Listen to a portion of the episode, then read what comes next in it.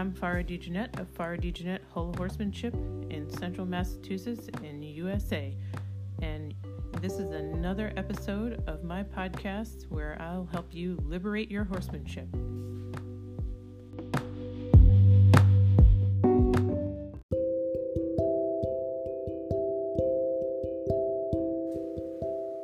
Hello, and happy holidays to one and all out there in uh, Horsey World. Um, I'm bringing you a new podcast that uh, I'm been thinking about just adding some things. Uh, you can let me know if you uh, like some of the things I'm adding. Uh, today's podcast to be dedicated to basically telling of my journey with one of my horses here, one of my highly valued um, faculty, equine faculty, I like to call them. Uh, for those of you who don't know, you know, my faculty has been horses that were given to me, um, you know, horses that were rescues. Um, some of them have remained here, and some of them I have been instrumental in fostering and rehoming. So, um, you know, I, I often will intervene on some horses' behalf if I know that they're not going to go down a good path, even if I cannot keep them myself, because we all know that uh, the herd can get out of hand, especially when you have a farm. How many horses they can accumulate quickly. So, um, yes, I've uh, had some that you know I had here for periods, and then put them into outstanding homes, and then um, ones that were great fits for my program and have uh, stayed on as uh, faculty. So um, I'm going to get to Dean in a little bit, but uh, one of the things I want to talk a little bit about before I get into Dean was um, a little bit about wild horses. I've become quite uh, vocal about getting people, you know, involved in helping keep wild horses wild. And um, I don't know how up to date a lot of you are, but um, in the US, briefly, the horses are getting rounded up and they are kept in these government holding facilities on our taxpayer dollars. Um, uh, recently, they were getting up to $20 million uh, budgets for rounding up and basically holding these horses indefinitely in these um, facilities. And uh, I just read an article that said that they just asked for a budget of like $160 million um, for the next uh, round. So they're asking for an increase. Um, I'm not very happy about the uh, interfering with the birth control. That's kind of the the uh, compromise right now is um, releasing some of the horses back in the wild with um, some type of reproductive interference.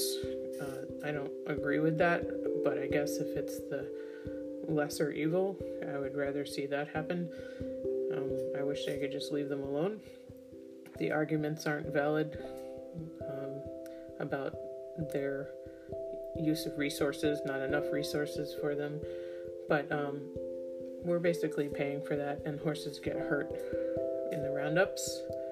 Um, mothers and babies get separated. I read that two horses' necks were broken, and the most recent ones, uh, 14 horses died. Um, legs were broken. One one horse had a ruptured uterus. So, um, you know, this is really horrible and upsetting. But anyway, you know, keep keep uh, informed. You can join um, American Wild Horse uh, campaign and uh, the Cloud Foundation are two of some that I follow. There's some other ones. Uh, pick whatever ones you want to follow. Support them. Um, they some of them sell beautiful photographs and artwork. Uh, there's some really well-known photographers that do stunning work of the horses. And another thing I wanted to just touch on is the Mustang makeovers and contests. You know, in the past, people have asked me if I wanted to do those and why didn't I do them. And, you know, I am strenuously opposed to those contests. And generally, training contests in general, I'm not a big fan of because there is absolutely nothing in it for the horse. And uh, some of you may have run into trainers with egos, and um, you know, the fact that uh, there are a lot of trainers with huge egos.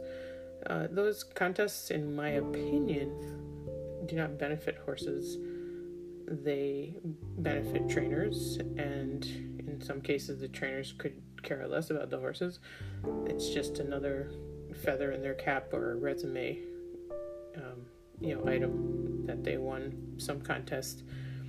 So um, I'm very much about keeping the horses wild. Um, don't feel like it's a, a great feat to take a non-domesticated horse and, you know, tame it for domestic, put him into a domestic horse lifestyle. Uh, that's just my opinion, and it's not something I want to participate in. I've chosen to put my efforts instead of doing Mustang contests to helping keep them wild. I want to see them wild. Uh, some of you may not know that last January I did make a trip to Arizona, and I was lucky enough to find the Salt River Wild Horses, which is another cool organization. That's one I, have actually donated to. Um, they are keeping a herd there that is maintained through birth control, and it has been a protected herd. It is officially protected. They can't round up any of the horses. They can't do anything to harm them. They're they are officially a herd that is, you know, being protected legally. Um, if you want to go see them, if you go to Phoenix, they are right outside, astonishingly, about 15 minutes from the center of Phoenix. If you go kayaking up the Salt River, uh, they are often there to get water, which makes total sense. And they were commonly seen by a lot of people. And so I, I got to see them, and uh, they really moved me and um, fired me up you know, I was always aware of it, but I got even more more um, motivated to help them. Seeing them in person really did something. So anyway, that's uh, something. Just any of you would like to donate to give Mustangs some support for Christmas or for whatever holidays you might be celebrating, that's a good thing to do. Give some some organizations some help and. Um, you know, see if we can stop the uh, horror, the horrific roundups. So, um, moving on to other things. Um, another feature I would like to talk about is uh, giving your horses healthy treats. We all love to treat our horses, let's face it. We definitely, uh, you know, some people are adamantly opposed to it. I used to be, but then I was thinking about it and how much of an important um, piece it is, you know, working around food with, with our horses or any animals. And, um, you know, at some point, you know, I was thinking that, uh, you know, everybody likes to do this. Everybody likes to work with, their, give their horses things. And, you know, should be something where a horse has, you should be able to, to hand feed your horse if you want to. You know, it's totally your choice if you don't want to. But basically, you know, if there's structure and boundaries around food, you should be well within your safety. And if, if you aren't, then it's actually a challenge you should take on and work on if it's safe for you. Um, you know, I've shown some videos of how to do that. And um, what I wanted to talk about is offering healthy treats and I'm going to talk about one in each podcast or an herb or specific thing just to give you some tips. And today I want to talk about sweet potatoes, which our horses love. Um, our TCM vet says give it to them. They're really good for them. Not every horse likes them because of zoopharmacognosy. Maybe your horse won't like it, but uh, I, my horses love sweet potatoes. They can be chopped up easily into little cubes for treats. They can be dried, so they're just a great, great uh, beneficial treat. In traditional Chinese medicine, they help the large intestine, the stomach, the spleen, and the kidneys. Uh, horses, as we all know, often have a lot of digestive issues. Um, they are helpful with digestive issues. They help eliminate toxins. They tonify the chi and blood.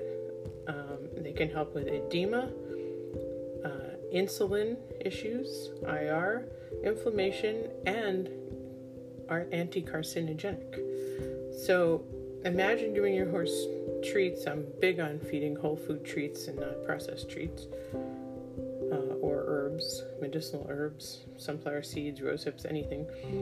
But imagine giving your horse those things, something they love and need and has nutrients that they're maybe lacking and is more than just a treat. It's healing with whole food. It's it's food as medicine. Either feeding the disease or feeding the cure. So that's uh, my whole food tip for today and this episode. And I'm going to move on to uh, Dean and how I uh, worked with him and took a journey with him to the Dean we all know and love now.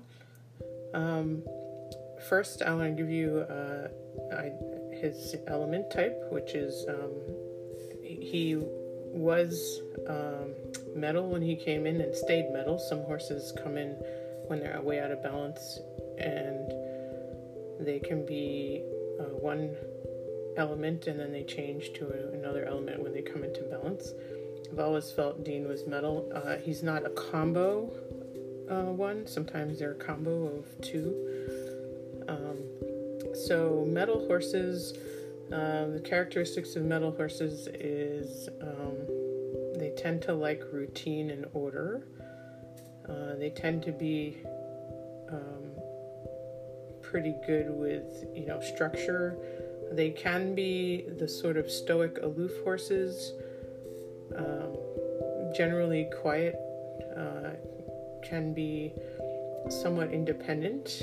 Uh, and they are what I call sort of the worker horses. Like they like they they're good work horses, like ranch horses, you know, kind of have a business like uh, attitude about training and work. You know, as long as it's fair and balanced, uh, I would say not as much of a touchy feely horse, but a horse that, you know, is a good partner for someone who likes to, to do work, you know, or um, wants a horse with a kind of work workman like attitude. Uh, Dean is definitely that horse. Um, the unbalanced characteristics, which is one of the things I like about the elements, and is that they help us connect to what can happen with a horse or anyone when they get out of balance. It can bring up health problems, it can bring up emotional problems. So, uh, you know, in the case of the metal horses, they can have respiratory issues when they're that's one of their weaknesses their coat can get poor, um, digestive issues, know, things around, uh, definitely around sinus and respiratory, and um, emotional. You know, so a lot of times when the horses come to Ohana, they have emotional and physical imbalances. So I look at the whole horse, as we know.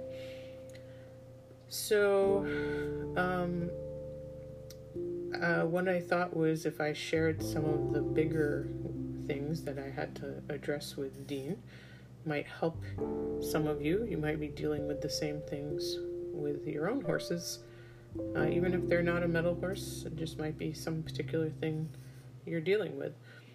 So, um, Dean came with extremely severe separation anxiety. Uh, didn't like to go on a trailer. I would describe him as actually claustrophobic. To this day, he still doesn't like to be stalled. Attribute that to his life as he was a sty until he was 11, so uh, possibly that he was kept isolated um, through his early life as a stallion. Um, he uh, was very structurally out when he came. He could not canter on his right lead, and he was uh, so stiff. Uh, it was very difficult for him to uh, just basically move comfortably. Uh, you know, he had no suppleness whatsoever, and um, he had some lameness issues. Um, his hooves, you know, he had lived a life in shoes, and um, had contraction and was pretty lame on his front hooves. So he was what I call a, a full full top to bottom, you know, from hoof hoof to to heart. Um, it takes a village. You'll hear me say that all the time. Uh, when a horse comes to Ohana, you know, one of the first things is is the environmental support. So, what does this horse need to feel less stressed. They're obviously in a state of stress. They've been moved to a new place. Um, he didn't come from a place where he was particularly stressed, but um, he definitely, his separation anxiety indicated that he was not comfortable with people. So when I deal with separation anxiety, I look at it from the horse's point of view. If a horse doesn't want to leave other horses, it tells me that he's having difficulty or she's having difficulty with people. She or he does not feel safe with people. And other horses provide more comfort and security. So, our job is to help emotionally balance that horse, and that can come from also health imbalances. I had a thoroughbred here at one point that was here for a short time and had severe separation anxiety from their pasture mate. And we did, and this is, mind you, an extraordinary result, and um, in no ways uh, necessarily what I've seen consistently, but just the sometimes the power of, of acupuncture and Chinese medicine is mind blowing. But this horse had one acupuncture session with our, you know, vet, our amazing vet, and her separation anxiety disappeared. Um, it was amazing. But I say that to say that this illustrates the power of the mind body um, out of balance and why I use um, Chinese medicine to help with so-called behavioral issues because what I've learned is is that a horse whose system is out of balance, you know, everything, their behavior becomes out of balance. Just like us, when we get stressed, maybe we get uh, angry and snappy at people, or we cry a lot, or you know, we are just nervous and you know uh, anxious, and horses are no different uh, and that has a physiological effect on us. So to simply look at behavioral issues, quote unquote, as a just a problem with the horse's behavior is is a tremendous disservice and, and misnomer for horses. So um, when we started with uh, Dean, um, he was uh, you know, severely uncomfortable with being separated from horses. And he also would then disassociate when you put tack on him. So if you actually did bring him into the barn, he was frantic, uh, in some cases dangerous. And this is a quarter horse, by the way, so you know people tend to not think of quarter horses like this, but um, and also would never recognize the Dean that we have today.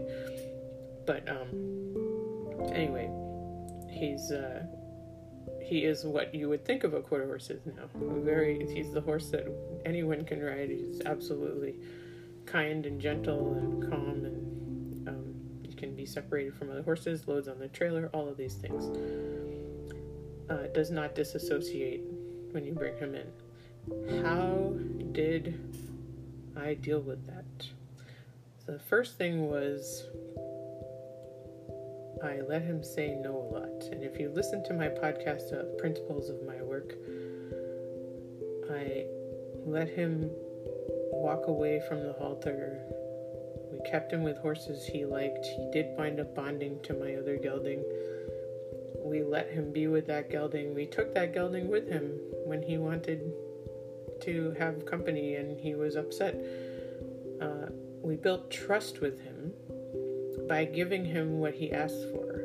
If he said he needed another horse with him to keep him calm, we brought the other horse. If he didn't want to be caught, he didn't want the halter on, we let him walk away. We let him walk away a lot. We let him walk away in the beginning.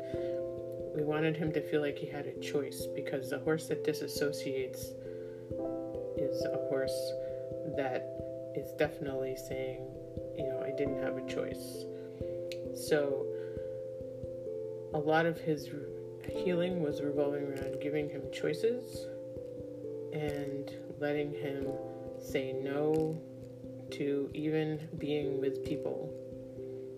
And over time, and I always say, I can't tell you what day, or it wasn't like June 13th in, you know, 2017 that all of a sudden Dean was the horse he is now. It was a gradual change. I let him know that he could trust my process. I was consistent. I gave him things he needed. He wanted tons of herbs and tons of whole food. When he first came, he literally ate pounds and pounds of certain herbs, barley grass and rose hips and flax oil, and I mean, he was just balancing himself. Uh, you know, my vet worked on him. You know, when uh, Chinese medicine vet, we put him on Chinese herbs.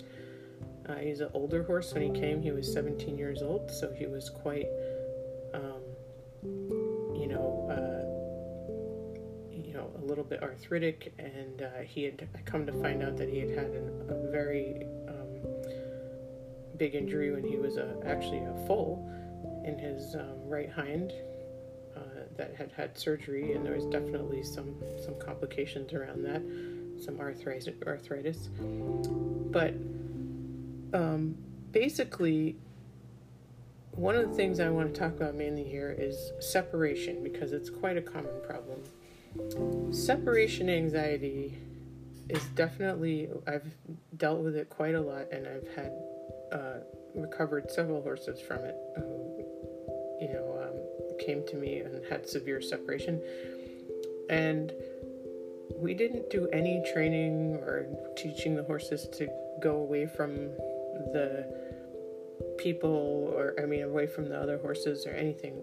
What what cured quote unquote cured the separation was the horse's confidence and trust in us and our program and their environment. And when I say environment, that means they their needs were looked after. They were put in herds. They were allowed to be horses. Their nutritional needs were taken care of. Their um, physical needs were taken care of.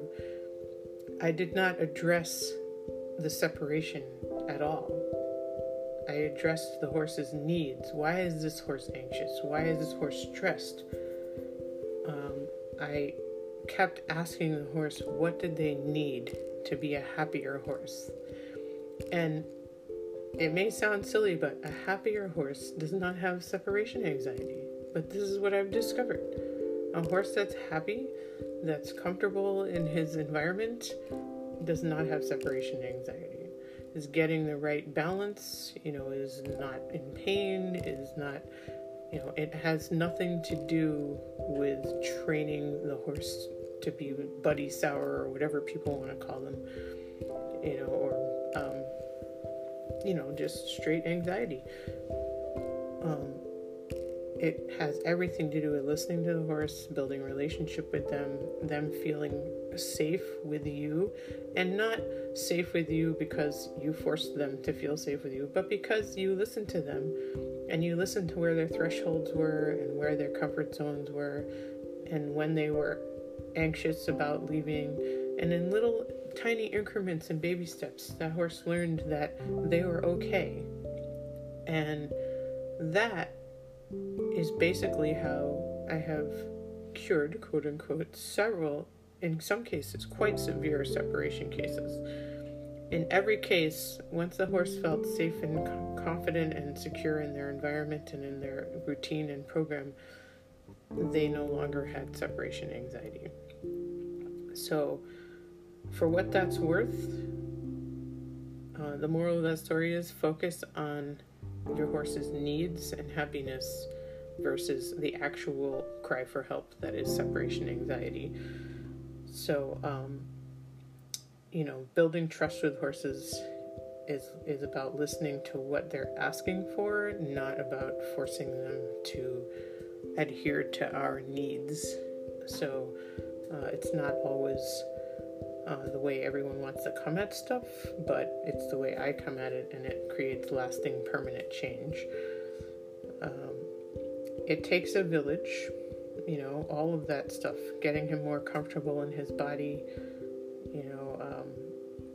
like I said, the Chinese herbs, uh, nutritional changes, putting him in herds where he was comfortable and happy. And one of the interesting things I'd like to mention, I, with each horse that I talk about, I'm going to say if there was one particular thing that I found especially helpful. And one of the things I found especially helpful with Dean was flower essences. And I had a lovely woman who was leasing him, helping with the rehab, which is part of our program here.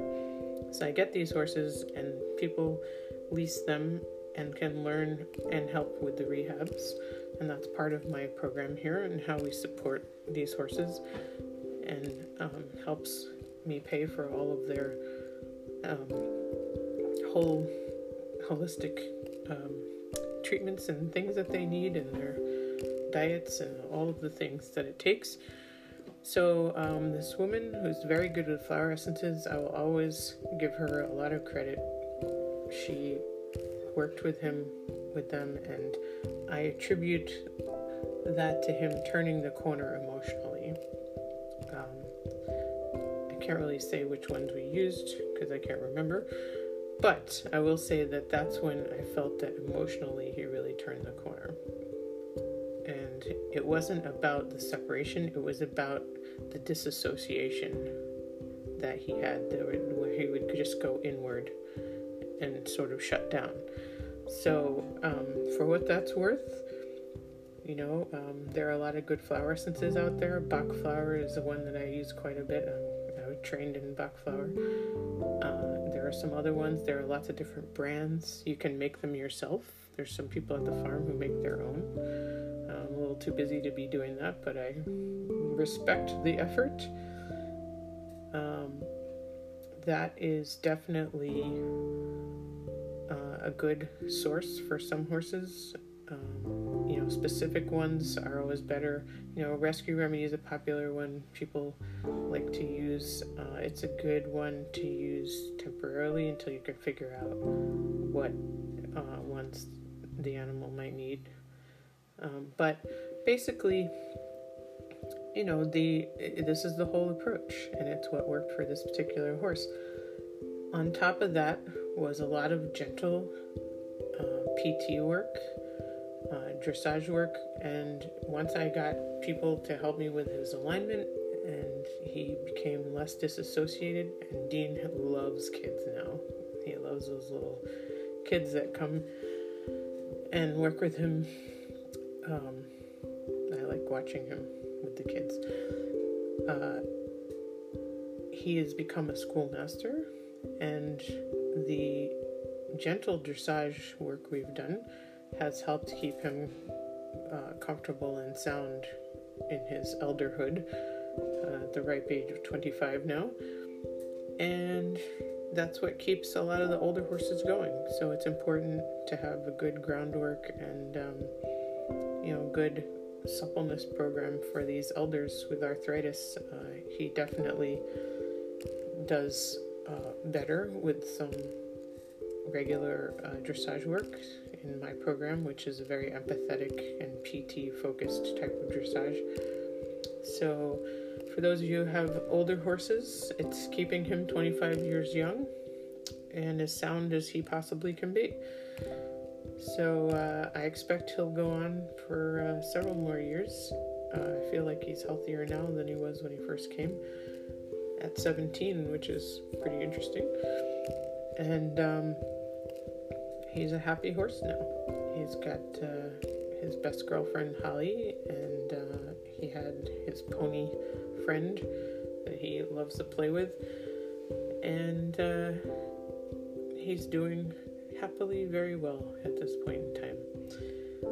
So that's uh, sort of a brief look into one of our particular horses. If you enjoyed hearing about him, uh, I would like to share about some of the other horses that we have here and their elements, and maybe some outstanding things that I worked on with them that might help you and your horses. Maybe it's something you're struggling with, and um, just some tips about some of the stuff we're using here all the time. Uh, I can't believe it's the new year coming up already. I mentioned in the last pod maybe some of you did the you know little reflection on how you may have grown since last January with your horse, with anything, with yourself. Um, any goals you might have met, where you are now compared to where you were last December, last January. Where do you want to go in 2022? Uh, send me comments. Uh, send me your uh, successes, your celebrations, even if it's just deepening your relationship with your horse. I want to hear about it. Um, there is a way to call in to the podcast, which I'm going to have to research a little bit, which might be fun, people can call in questions or comments or uh, anything, share a story. Um, yeah, I'm going to look into that. If people are interested in that, please do comment.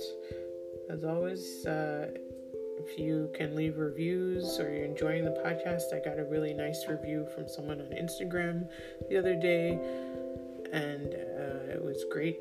She was really enjoying the podcast and said it really helped her feel like uh, she wasn't the only one with these ideas, and uh, it was nice to hear that feedback. So I want to hear you guys' feedback out there.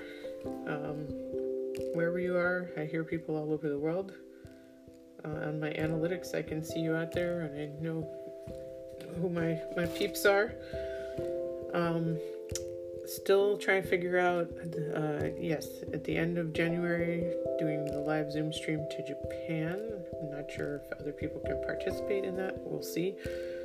Um, maybe we'll have a recording of it that we can share here. Uh, I think the date's uh, it's January. The end of January 20. See, I can't remember. I'll have to look at my calendar. It's January 25th and 6th or 6th and 7th. But um, also got some interesting things in the works as far as online education and some webinars. Um, also, if you have some ideas for webinars you'd like to see, live webinars, uh, please again send me comments. You can send them through the website, you can send them through Instagram, you can send them through Facebook, all of the social medias. I have TikTok too. Damn it. Please don't invent any more social media. I can't keep up. I gotta keep posting to all these different things. they will. They'll keep inventing it. There will be more social media and more. Hopefully for good. So, um, yes, in the new year, I will make some announcements and uh, have some more information about new ways you can get more education from me.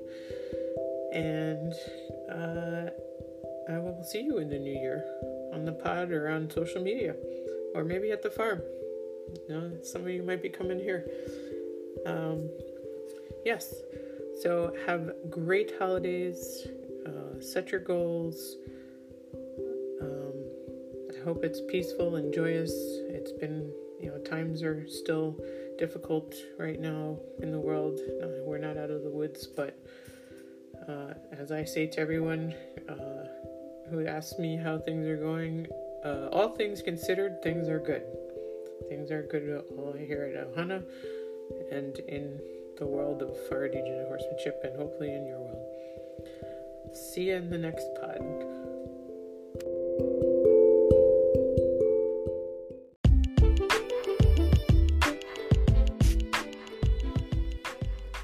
Out more about Farah DeJohnette whole horsemanship at fdhorsemanship.com, YouTube, Farah DeJohnette Horsemanship on Facebook, at FD Horsemanship on Instagram, at FD Horsemanship on Twitter, and also you can join my membership site at fdhorsemanship.com where you can have access to virtual coaching, my online mentor program, and also many, many videos, plus videos for sale on cold starting and many exercises that I teach.